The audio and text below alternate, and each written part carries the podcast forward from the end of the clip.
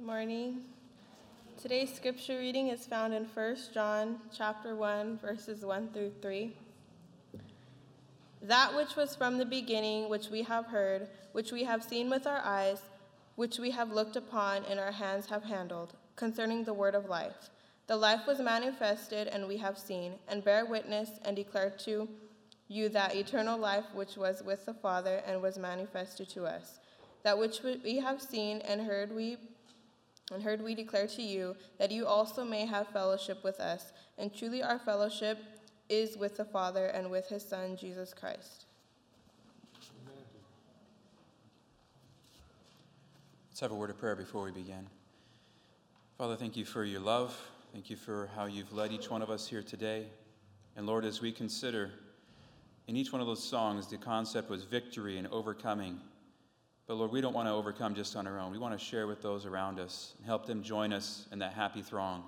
And so, Lord, as we open up your word now, challenge us, guide us, and send the Holy Spirit to help us understand these things. We pray in Jesus' name. Amen. I want you to imagine that you go out to the drinking fountain out here. And as you go out to the drinking fountain, you. Is it on? It's on back here.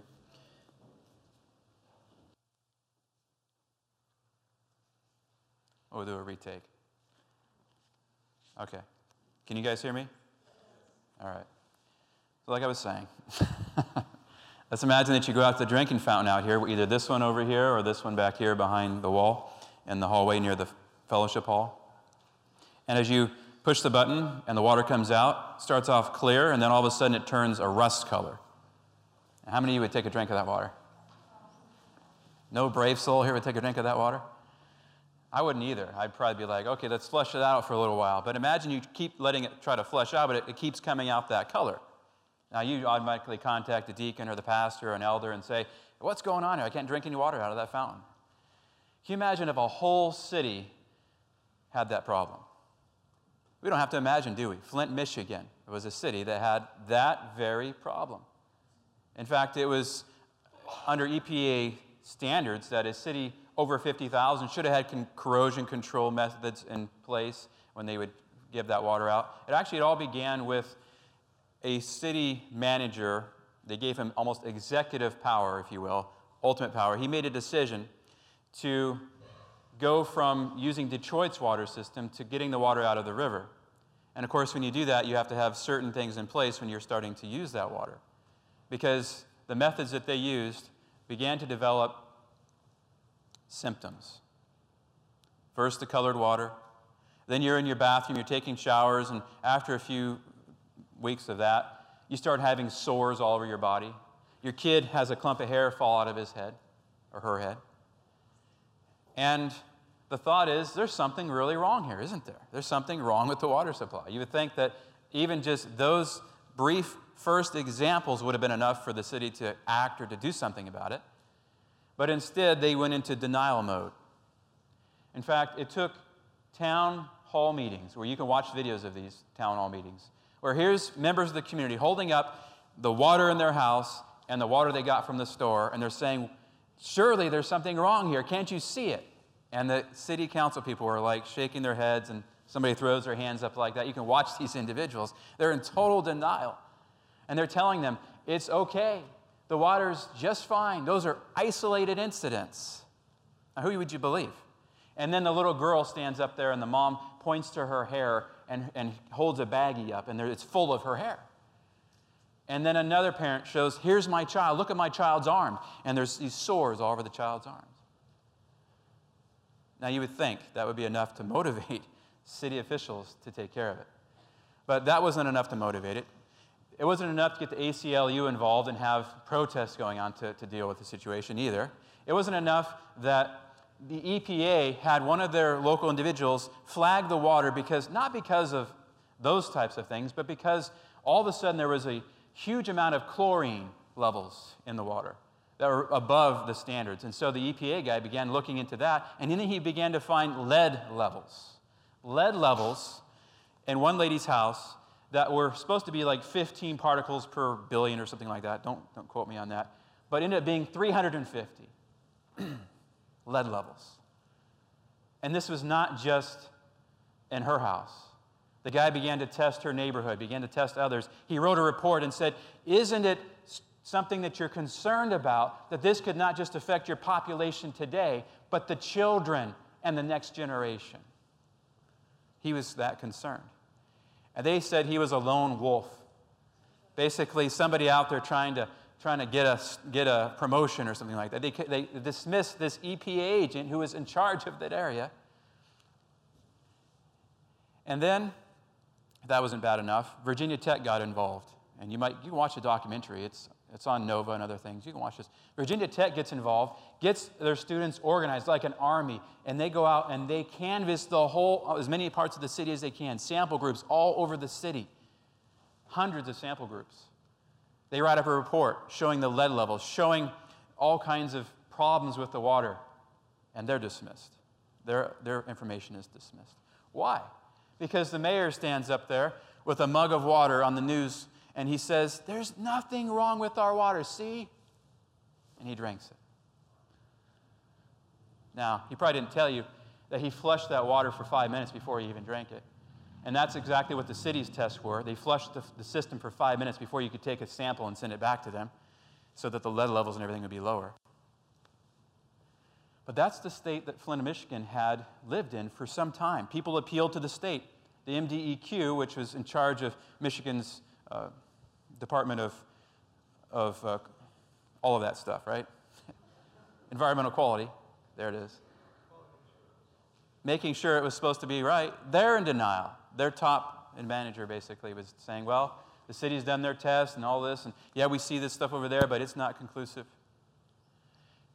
It was deemed an example of poor science. Poor science.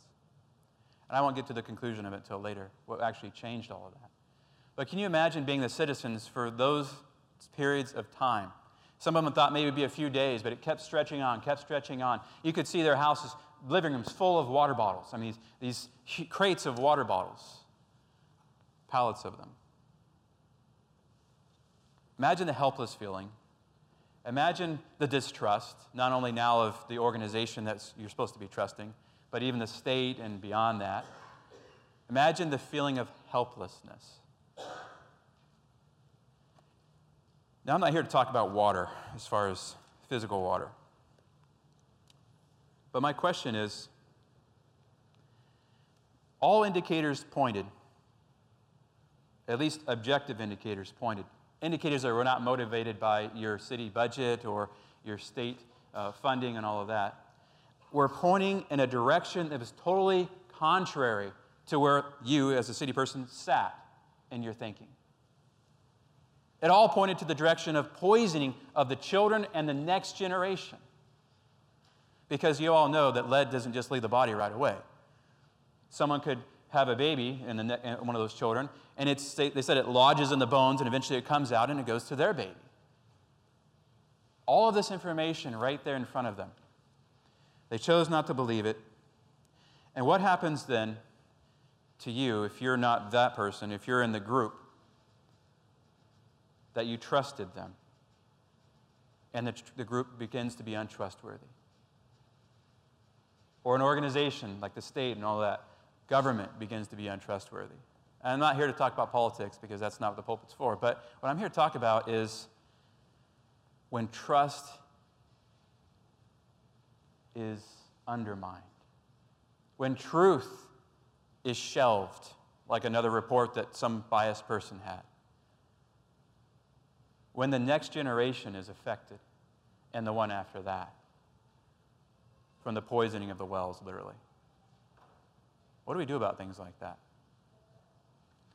You know, in the Bible, I wish to tell you that that would be the end of that type of incident, but we're estimating that community after community after community in the United States of America, especially in the Rust Belt areas of the United States, former industrial areas, have that same problem. They just haven't mounted to all of that. I wish to say that even if all of them were solved and, and, and all, the, all these situations where falsehoods were, were told were rectified, I wish to say that would be the end of it. But as we read Revelation chapter 22, we find it's the problem all the way down to the day that those of God's people are in the city and there are people outside of the city. Still a problem. If you want to see it, it's in Revelation chapter 22. It says, Revelation chapter 22, verse 14 Blessed are those who wash their robes or who keep the commandments, that they may have the right to the tree of life, may go through the gates into the city. That's who we want to be. But who are outside? Outside are the dogs, those who practice magic arts. Revelation 22, verse 15. The sexually immoral, the murderers, the idolaters, and you would think that this would be the worst. Actually, it is the worst if you go through the book of Proverbs and you find the seven sins and you, you actually find a law of end stress in the, in the Proverbs, where the seven deadly sins, we call them, the worst one is the one who divides brothers. And what do we have here?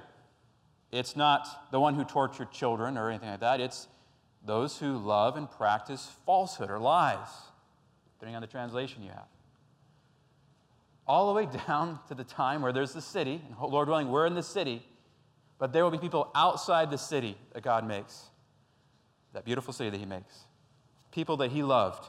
People that, for whatever reason, even though they see the city, even though they maybe they saw the glorious appearing and were destroyed by the brightness of his coming, even though they saw that, even though they saw in retrospect the great white throne judgment where everything was laid out before them, even though they see all of this, and they must be wondering, how did I become alive again? And Satan comes along and says, Well, I can do things. Doesn't say that he did, who knows? We're told in Great Controversy, he takes credit for miracles and things like that at the end. He gathers all these people, and now they're looking at this city, and they don't even want to go in the city. I mean, after all, they'll get us in there and they'll kill us, right? They have this lie in their head. And, or, or did you see the lamb on the throne? He's the one who, when, when he appeared in the sky, he killed me with his brightness. They don't even believe the truth that's right before their eyes. They're outside the city. So I wish to tell you that these types of things would, would be taken care of here and now before the second coming, but it's not going to happen. It's going to be just like that all the way up to the day the fire comes down. Falsehoods will still be there. People who can't even, even if they heard the name of Jesus and heard the beautiful things about him, they would think the opposite about it because they've been fed lies. Serious problem, isn't it? Serious problem for the witness of the church because you look at the next verse. The Spirit and the bride say, Come, right? And let him who hears say, Come. Whoever is thirsty, let him come, and whoever wishes, let him take the free gift of the water of life. They have pure water, they have a pure doctrine, they have this beautiful Word of God to take to the world. And yet, the type of people they have to reach before it's too late are the ones who practice falsehoods. Is there any hope for the church to overcome those types of obstacles and reach those types of people? I think there is. But I think three things have to happen first. To become an overcoming witness, because we know we all can't do it ourselves. We, you know, think about it. If we could all do it ourselves, then the cross is worthless, right? But also, the cross validates the law of God. So we've got this balance of law and grace, this beautiful package that God has p- p- portrayed for us. So we need God, but there is a part that we have to play. If you go over to Galatians chapter 2, verse 20, first thing I would say would be to become an overcoming witness. And you say, well, what does it have to do with communion? Pretty simple. Communion represents Jesus, represents the words of life himself, represents that water of life. I remember years ago in the Midwest, we used to ask the question after the, after the emblems were taken out, has everyone been served? Anybody remember that? Yeah, they still did it. They still did it back uh, in, from 2006 to 2012 when I was over there. They still did that. It's a, it's a could be a rhetorical question because everybody had obviously been served, but it always echoed in my mind. Of course, not everybody has been served yet. Look at the people across the street from the church. Look at the ones driving by. Of course, not everybody has been served yet. Communion represents not only a time of us recommitting to the Lord, but also recommissioning from the Lord that we're going to take this and help people be ready for his second coming when we're going to sit at a beautiful banquet table and we want them to be there. We want our children to be there. We want our grandchildren to be there. We want those children across the road to be there. We want these people in this community who come to health events and who don't come to health events, who come to things and do not come to things, to be there. If that's not the case, you might as well leave because you'll be partaking of communion in an unholy fashion. So you can duck out during the foot washing when we dismiss for foot washing. Because if this, if this is all about going through the motions, don't you get tired of just, I mean, sometimes you have to do something even you don't feel like it, but, but think about it. This is a holy act. This is saying not only that, but I believe Jesus is in the most holy place. And I believe that the marriage supper of the Lamb, according to the book Great Controversy, has already begun, and we are to enter it by faith. And that's what this symbolizes. This is so much that this symbolizes. So, what does it have to do with overcoming, being an overcoming witness? Everything. It's a statement saying, as I partake physically, I'm also going to leave here and do something physically and, and spiritually as well. But Galatians 2:20 tells us how it begins can read about Paul opposing Peter here, chapter 2, verse 11. But if you get down to verse 17, it says, If while we seek to be justified in Christ, it becomes evident that we ourselves are sinners, does that mean that Christ promotes sin? Absolutely not. If I rebuild what I destroyed, I prove that I'm a lawbreaker. In other words, if I've been convicted and now of sin, and somehow God has changed my life and I begin to do the things that I never even dreamed of doing before, does that say I can just, oh, it didn't really matter what I did? No. I still remember writing a letter of restitution to somebody. Somebody I had wronged. Court didn't really require it. They said, well, you could just, you know, make a phone call. I said, no, I'm going to write a letter. And in that letter, I shared why I even felt the need, and it was all about Christ.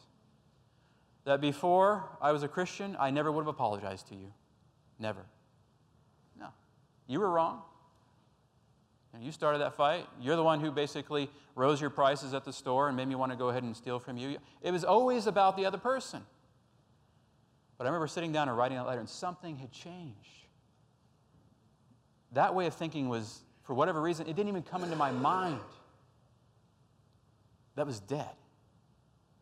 I started rebuilding what I had torn down, reestablishing relationships of trust that, that basically I had torn down. You ever have somebody call you on the phone, or you call them collect, I should say, and they say, What have I ever done to deserve this? Maybe you've never experienced the, the weight of that type of question, but imagine it for a moment. The conviction, the feeling of, I've harmed somebody, somebody that still loves me, even though I've done that to them and you don't know exactly where to begin, but eventually you get through a process where you see that you have to give that, you have to surrender that. You have to surrender that attitude to really be changed. Galatians says, For through the law I died to the law so that I might live for God.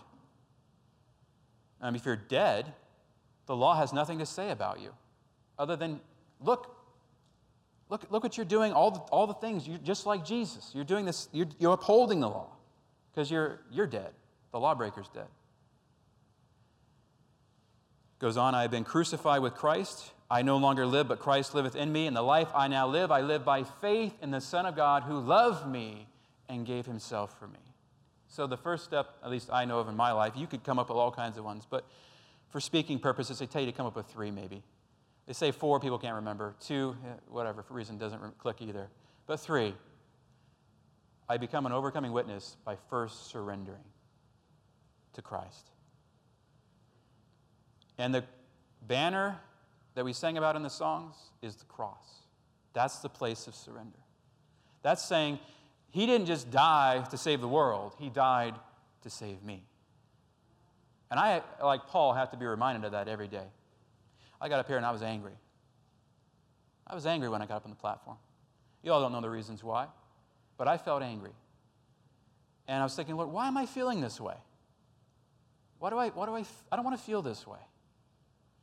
And as we were singing those songs that Les chose, the cross came out over and over again. You have no reason to feel that way. And maybe some of you came here feeling different things as well.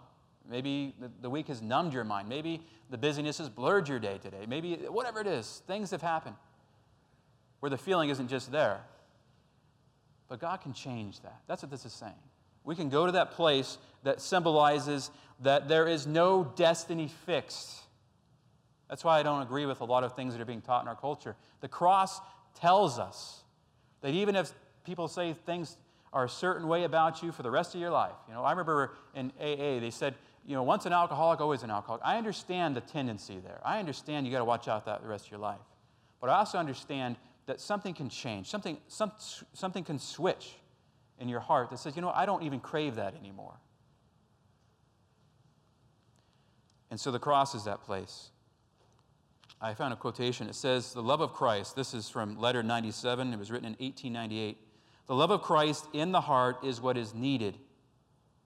Self is in need of being crucified. When self is submerged in Christ, I would add daily, true love springs forth spontaneously. That situation where you didn't feel love, all of a sudden you feel love for that, that situation or that person. It is not an emotion or an impulse, but a decision of a sanctified will. It shows that you're on the right path, it shows that you're on the path of holiness. It consists not in feeling, but in the transformation of the, of the whole heart, soul, and character which is dead to self and alive unto God. Our Lord and Savior asks us to give ourselves to Him. Surrendering self to God is all He requires, giving ourselves to Him to be employed as He sees fit. That's what she means by surrender. God, here I am. I'm yours. Murray died 2,000 some, 2,000 years ago. Almost, right? He's dead. It's by faith saying, something happened a long time ago that now makes me a new person. And I believe that's the cross. And of course, his resurrection. So, surrendering to God is all that He requires, giving ourselves to Him to be employed as He sees fit. Until we come to this point of surrender, we shall not work happily. We could do it grudgingly, usefully, that means being effective, or successfully anywhere. You wonder why first quarter of every year, we have the 10 days of prayer with the General Conference. Then we go and have pers- uh, emphasis on personal devotions. That corporate time of prayer and the prayer service the elders lead us through, that is meant to say, okay, now, House of Israel, let us go home to our tents and not just for battle, right? But to sanctify our hearts before the Lord. And the whole first quarter, we talked about that idea staying connected with Christ. She's saying that if we're going to witness anywhere, we have to have that surrender first.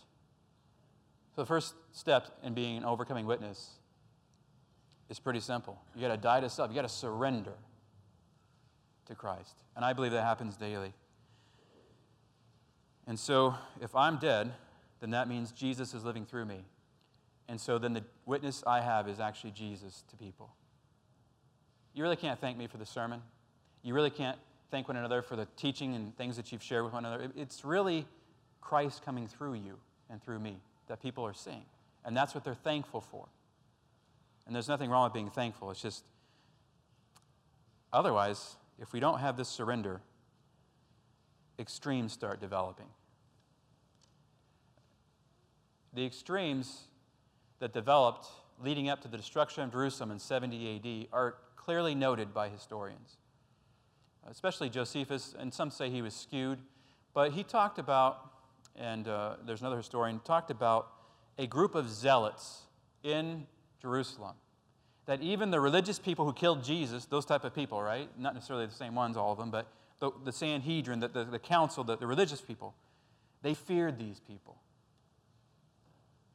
They feared them. They were called the Sicarii, people of the knife. They're the kind of people that would come along and, and stab betrayers in the back and leave them in the pool of blood in the streets. Sicarii, these people of the knife. And these people tried to convince the residents of Jerusalem to fight the Romans rather than surrender. And you all know how the story turned out. Pregnant women being ripped open and their stomachs looking, digging in there for jewels. I mean, the Romans did horrendous things. Tree after tree coming down and crucifixions all over the place people eating their own excrement in the city. It was terrible in there. And yet, the biggest influence for them to continue in the battle, at least, at least I was reading some of the historians, one of the biggest contributing factors was not just the false Messiah type of things, but it was these zealots. Is that our problem today as well? It's one thing to be zealous for the Lord. It's another thing to be going around telling lies and things like that and inciting fear and trying to gather people to fight a battle that they never were intended to fight. when they should be surrendering. It happens in the church all the time. Maybe I should spend our Issues in Adventism series documenting all these things that people do. But I don't have to because Jesus says in Mark chapter 13, if you want to hear it from the words of Christ, Mark chapter 13, watch out that no one deceives you. Mark chapter 13, verse 5.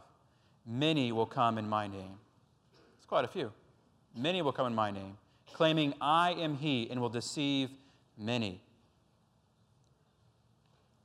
You'll hear of wars, rumors of wars. Do not be alarmed. Such things must happen but the end is still to come. Nation will rise against nation, kingdom against kingdom. There will be earthquakes in various places, famines. These are the beginning of birth pains. If you couple this with what's going on in Matthew and Luke, those changes in society and religion and all that begin to compound and begin to be these birth pains, rapid events happening all over the place. And are we supposed to be concerned with those things?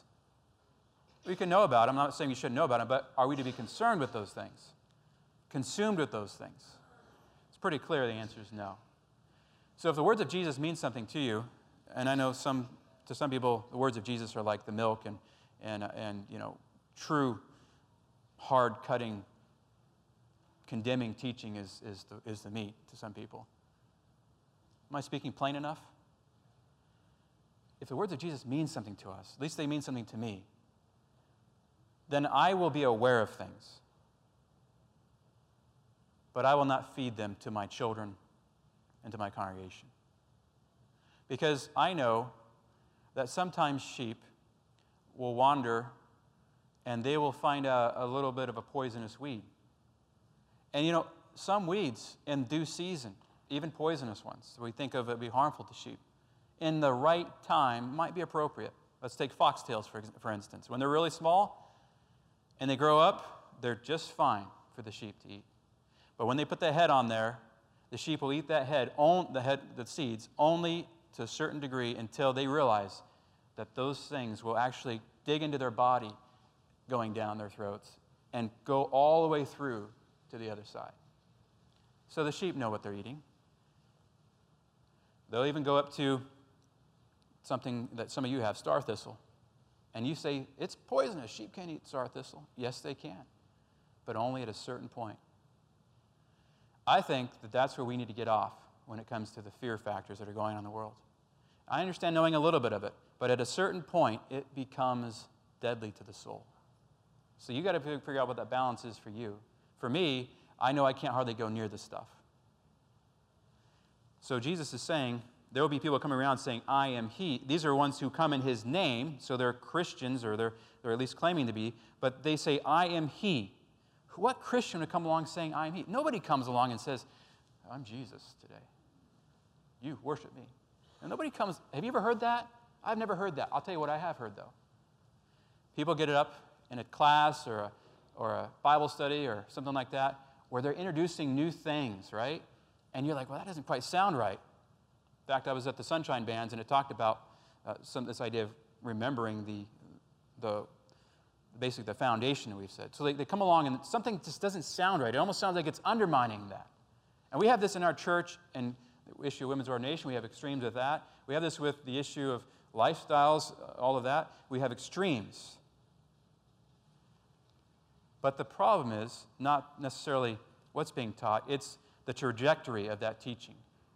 It's that eventually people hang on every word that's spoken by that person to the point where that person could say something that's even contrary to the words of Jesus. That person's actions could even do something contrary to the words of Jesus, and people would go right along with it. All I got to give you is don't you know Bill Parks and up in Oregon? Some of you are aware of that. Years ago, he went through and he scattered members in churches over soap and toothpaste. Now, I know soap and toothpaste is important to me because I don't want to have those chemicals from the stuff that are, that are made now, right? So, my wife makes our own soap, and, and, and I get toothpaste from Tom's of Maine, right? And so, I understand it's important to be healthy. But it was dividing whole churches over it. And you say, well, what's so bad about toothpaste and soap? It had nothing to do with toothpaste and soap. That was actually the, that was the tip of the iceberg that came out, came out of the Bill Parks Bible study groups. It was all about following every word that he said. It didn't matter who talked to him, nobody would oppose the guy. Wouldn't you say that's a false Christ?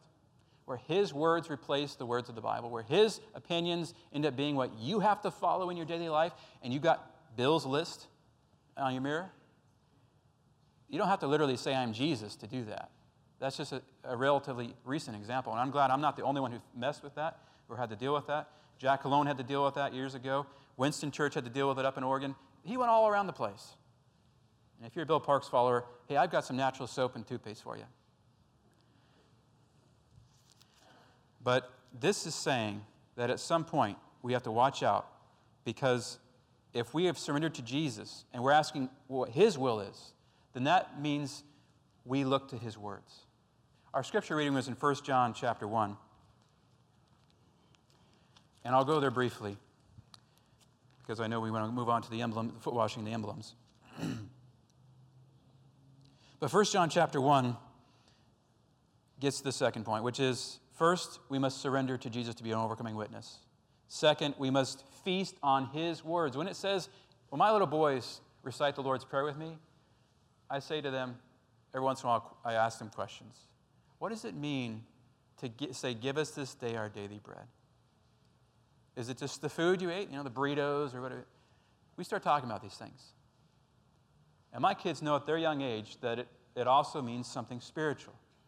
That's why we're memorizing Scripture. That's why we're tucking it in our hearts. That's why Psalm 119, verse 11 says, Thy word have I hid in mine heart so that I might not sin against thee, against God, and by extension, his people. So the second point is we become overcoming witnesses when we feast on the words of life. Says it right here. That which was from the beginning, which we have heard, which we have seen with our eyes, which we have looked at, and our hands have touched. This we proclaim concerning the word of life. Verse 2 The life appeared. We've seen it and testify to it. And we proclaim it to you, the eternal life, which was with the Father and has appeared to us.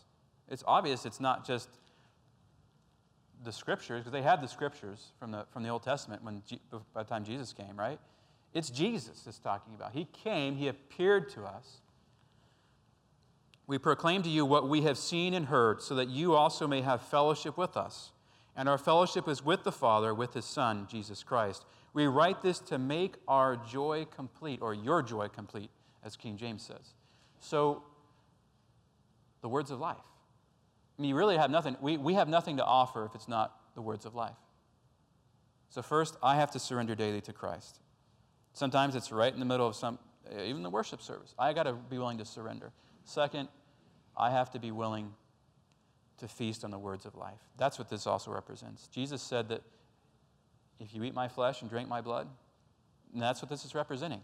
It's representing, I believe his words. I believe what he's saying. I believe we still need to do this today because he said so, that somehow it would be a blessing.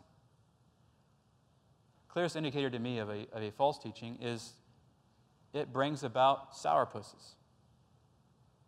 It says here, write this to make our joy complete, or your joy complete. Everywhere, and you can read about a vision about this. White had a vision of people coming uh, during the end of time before the throne of God. Jesus gave them something. It wasn't just power, it wasn't just somehow kingly authority and all of that. It was this love, joy, and peace. Whereas then Jesus left the throne, people prayed. Much power the devil tried to give to them. And it was a totally different character that was, was re- resembling Satan rather than Jesus. So the words of life have to be our feast. And I could read through this whole chapter with you. It's pretty clear in here where it's going. But it says here, this is the message we have from him. That's from Jesus, verse 5.